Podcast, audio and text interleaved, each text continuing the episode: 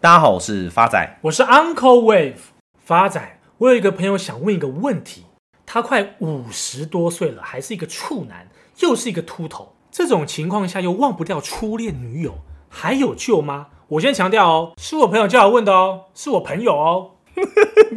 怎么听起来那么心虚？好了，不然 Uncle，我们先假设啊，先假设你就是那个朋友，要忘掉初恋其实很简单，基本上你只要从去年开始买股票买到现在。之后每天都会坐立不安，满脑子都是股票，内心也绝对不会有初恋的影子在。发财，那不对啊！那如果买股票亏了怎么办？你亏了只会更容易忘记初恋，你满脑子只会想着怎么回收本金而已。不信我举个例给你听看看。假使今天 Uncle 肚子痛跑到公厕，发现没有带卫生纸，此时的包包里面只有初恋的照片跟一张为了补保证金两百万的支票，请问 Uncle 会怎么解决？Uncle 必须得讲。看来我对初恋的思念必须泛黄了。所以，Uncle，你看到头来还是要拿他的照片擦屁股。在亏损面前，大家不会想到任何事情，这是很正常的。我们看看现在台股散户的筹码面就知道。像中央银行在二十四号公布九月份的金融情况，代表散户资金动能的证券划拨存款余额降到三点六六兆元，比起八月份减少了一千六百零八亿元，创下了有统计以来的次高纪录。而本国自然人的成交比重同步降至近期的新低水准，这反映了散户面对台股的亏损已经短期趋向于保守，甚至纷纷离场观望。央行指出，观察台股九月的情势，平均成交值大概是一千八百六十四亿元，证券划拨存款余额一口气减少了一千六百亿元，是两千零七年金融海啸以来的新高。从投资人类别来看，本国自然人，也就是大部分的散户，成交比重曾在去年七月达到七十四个 percent，当时股市氛围乐观。但今年行情相对震荡，自然人成交比重在九月份进一步跌到剩五十六个 percent，创二零一九年七月以来的新低。这也同时代表着最近散户比较观望，短期可能暂时没有进场。前一集我们也跟大家分享，如何从散户以及大户的筹码分布，判断该家公司的股价是否上涨或是下跌。像大家知道，曾经是中国最大市值的公司腾讯，去年到今天股价已经跌了七十个 percent 以上。以该家公司为例，如果我们看得懂大户的筹码分布，其实股价在崩盘前提前落跑都来得及。在二零零一年，Naspers 以三千三百万美金收购了腾讯百分之四十以上的股份，是腾讯的第一大股东。但直到了二零一八年的三月份，第一大股东 Naspers 发布声明，将出售一点九亿腾讯的股份。而当时二零一八年三月份，腾讯的价格四百六十元左右，正好就是最高点，也同时是二零一八年往后三年的最高点。接着历经了 COVID-19，全球股市在短暂的修正后，迎来大涨的行情。Naspers 又在二零二一年的四月份宣布了卖出腾讯的股票，将腾讯的持股比例下降到三成不到。并且在当时还承诺，至少未来三年内不会再出售任何腾讯的股票。结果不到一年，Naspers 又在今年的六月二十七号宣布卖出腾讯的股份，卖出的价格也约莫落在四百块左右，也是近半年来的最高点。直到今年九月八号，Naspers 还是不断的在卖出腾讯的股票，目前的持股比例已经从当时的四十个 percent 以上，到现在只剩二十八个 percent 不到。直至今天，腾讯的价格也从去年最高的七百六十块，到今天的收盘价只剩两百一十一块。所以大家就可以看到，一家公司的大户不断的卖出自己家的股票，到底是看好还是看坏未来的行情？而最近，台湾的公司界也发生了一件大事：台积电的总裁魏哲家近日设值一千六百张台积电的股票，引起市场高度关注。根据公开资料显示，魏哲家在十月十七号一口气设置一千六百张台积电股票，依当天收盘价三百九十七元计算，市值达新台币六点三五亿元。像我们观察一家公司股票的筹码面，除了观察散户及大户的动向以外，内部人的持股状态也是值得我们留意的重点。因为公司的内部人能比我们更进一步得知公司的机密资讯，也比我们更了解公司的营运状况，因此他们对于公司的看法就很容易成为我们判读公司好坏的重要观察点。而内部人的持股状况是可以更了解他们的想法最直接的方式。像前面提及，腾讯最大的股东 Naspers 一直在卖出腾讯的股票，你觉得他是看好还是看坏？而 Uncle 今天要跟大家额外介绍影响内部人持股比例讯息之一的内部人设值以及解值。设值就是内部人将公司股票抵押给银行，而解值就是内部人从银行赎回股票。当内部人有资金需求，就会去跟银行借钱，且将股票当作抵押品。如果成功借到了，股票就必须放在银行。要是期限到期，内部人却无法还钱，股票处分权就会转移到银行的身上。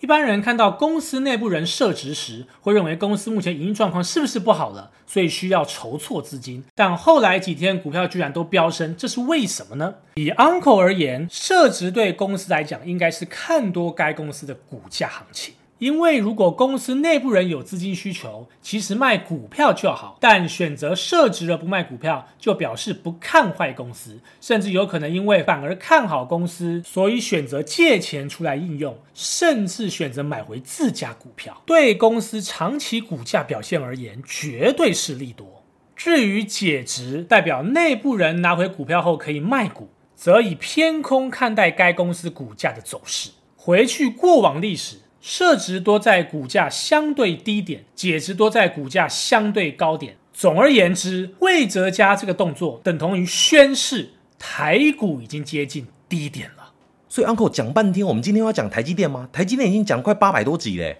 发仔，魏哲家都已经说明现在台积电在相对低点了，那 Uncle 又讲台积电不就脱裤子放屁了吗？所以今天 Uncle 要跟各位亲爱听众朋友回顾的标的正是。台积电的好朋友联发科，Uncle 看好联发科的因素有三：第一个，财务面，联发科九月合并营收高达五百六十五点七亿元，创单月历史次高，年增十八个 percent。全年来说，法人预估联发科营收将有年增双位数的水准，而每股盈余估将近八个股本的水准，将优于去年的七十点五六元，再写历史新高。Uncle 第二个看好的因素是基本面，受到俄乌战争、通膨升息等因素影响，目前全球整体消费性电子、智慧手机、PC 与 Notebook 等市场需求都相当疲软。联发科先前已将今年业绩年增率幅度下调，将原先估计的两成修正为十七到十九个 percent 之间。至于全年毛利率预估则维持落在四十八个 percent 至五十个 percent 之间。联发科提到，四 G 手机在通膨环境下，对价格敏感的消费者仍具有一定的吸引力。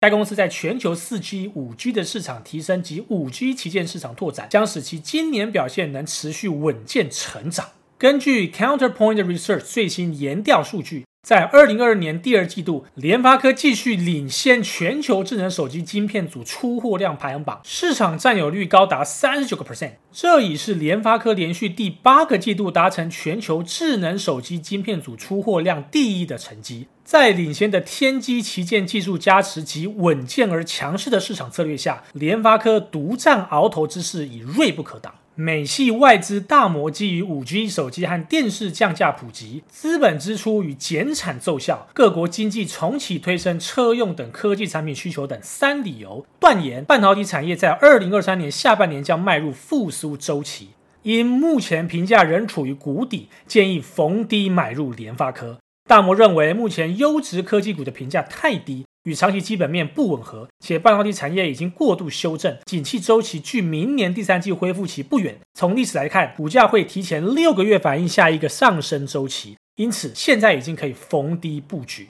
而瑞银证券最新释出的二零二三年智慧机产业报告，估全球出货量高达十二点八亿只，年增三点五个 percent。主要是因为全球各主要市场普遍温和复苏。从最近公布的八月智慧机销售数字来看，终端销售年成长率的衰退幅度已经稳定，这是今年四月以来首见的现象。与七月的两年来低点相比，八月已经出现非常温和的复苏。报告也指出，今年预估出货量看在三。星、苹果、小米、vivo、OPPO 等全球前五大手机厂，今年除了苹果的终端销售微幅成长二点三个 percent 以外，其余都是衰退，尤以中国大陆品牌的衰退幅度最大。因此，瑞银选择择优布局智慧机供应链，台厂首选联发科，而凯基投顾考量智慧机晶片组的交期约为六个月，预估库存修正最晚将于明年第二季落幕。高通推出新产品加入竞争，凯基观察到联发科在中阶市场已流失部分市占率，加上网通 IC 库存过剩，电视晶片组本季至明年首季供过于求等因素，估联发科营收与毛利率将于明年第一季触底，之后随需求全面回温，明年第二季营收可望复苏。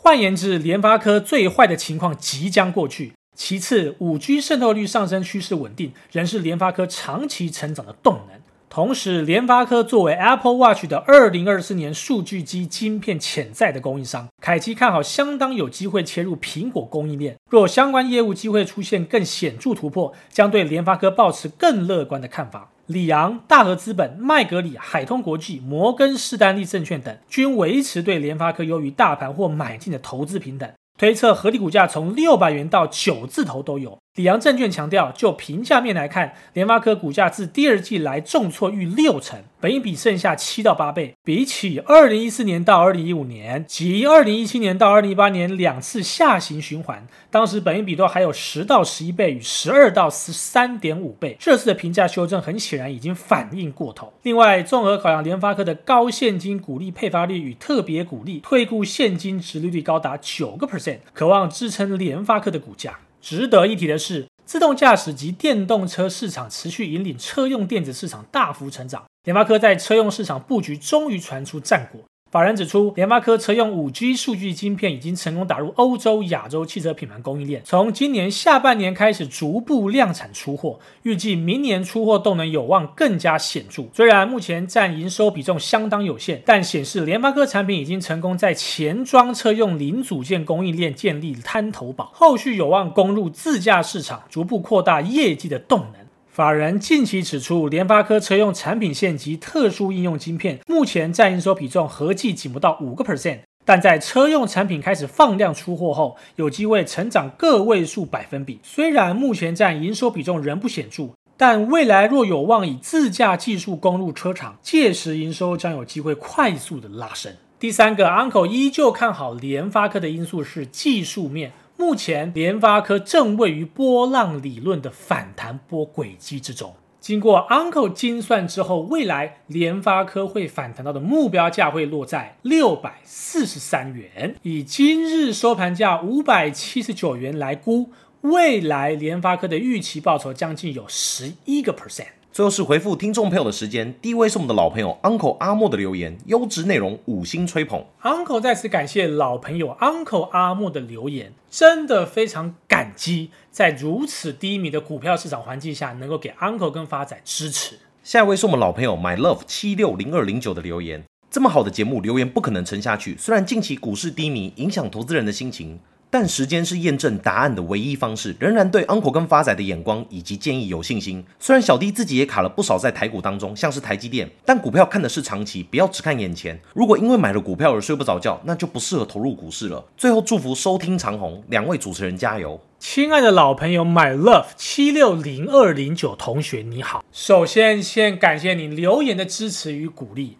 Uncle 跟发仔都感激在心。再者，您提到的台积电，连公司总裁魏哲家都选择此时去设置股票，代表台积电的价格此时就是相对的低档。长期来看，无需担心。Uncle 在此做一个总结：凡是站在巨人的肩膀上，绝对能够看得更远。而站在公司内部人的肩膀上，更可以看得清楚筹码的动向。谢谢大家，我是 Uncle Wave，我是发仔，我们下次见。